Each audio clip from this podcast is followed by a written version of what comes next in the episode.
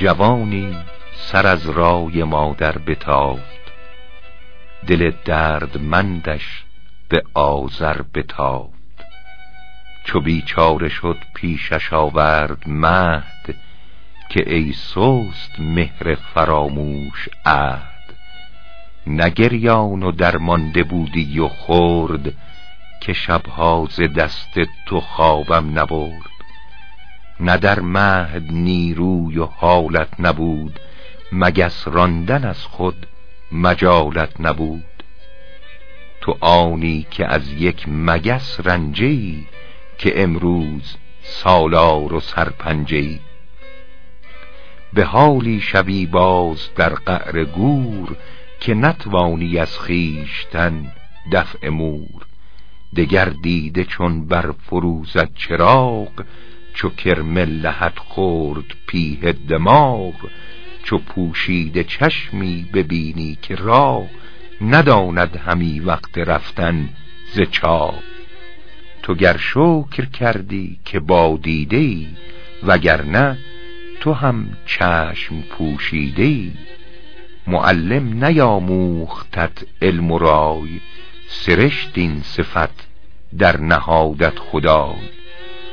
گرت حق ندادی دل حق نیوش حقت عین باطل نمودی بگوش ببین تا یک انگشت از چند بند به صنع خدایی به هم در فکند. پس آشفتگی باشد و ابلهی که انگشت بر حرف صنعش نهی.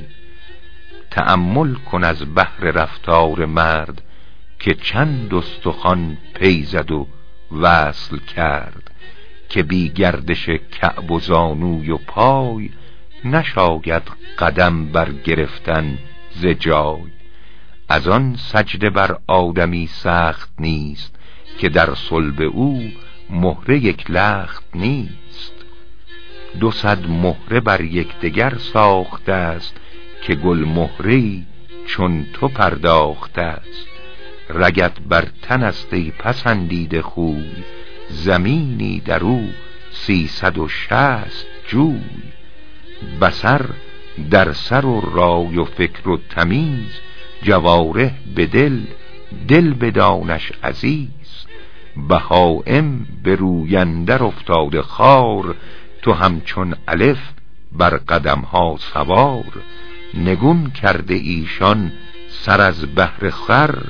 تو آری به عزت خورش پیش سر.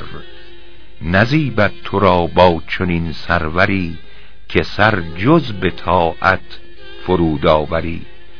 به انعام خود دانه دادت نکاه نکردت چو انعام سر در گیاه ولیکن بدین صورت دلپذیر فریبا مشو سیرت خوب گیر. ره راست باید نه راست که کافر هم از روی صورت چو ماست. تو را آنکه چشم و دهان داد و گوش اگر عاقلی در خلافش مکوش. گرفتم که دشمن نکوبی به سنگ مکن باری از جهل با دوست جنگ. خردمند طبعان منت شناس بدوزند نعمت به میخ سپاس.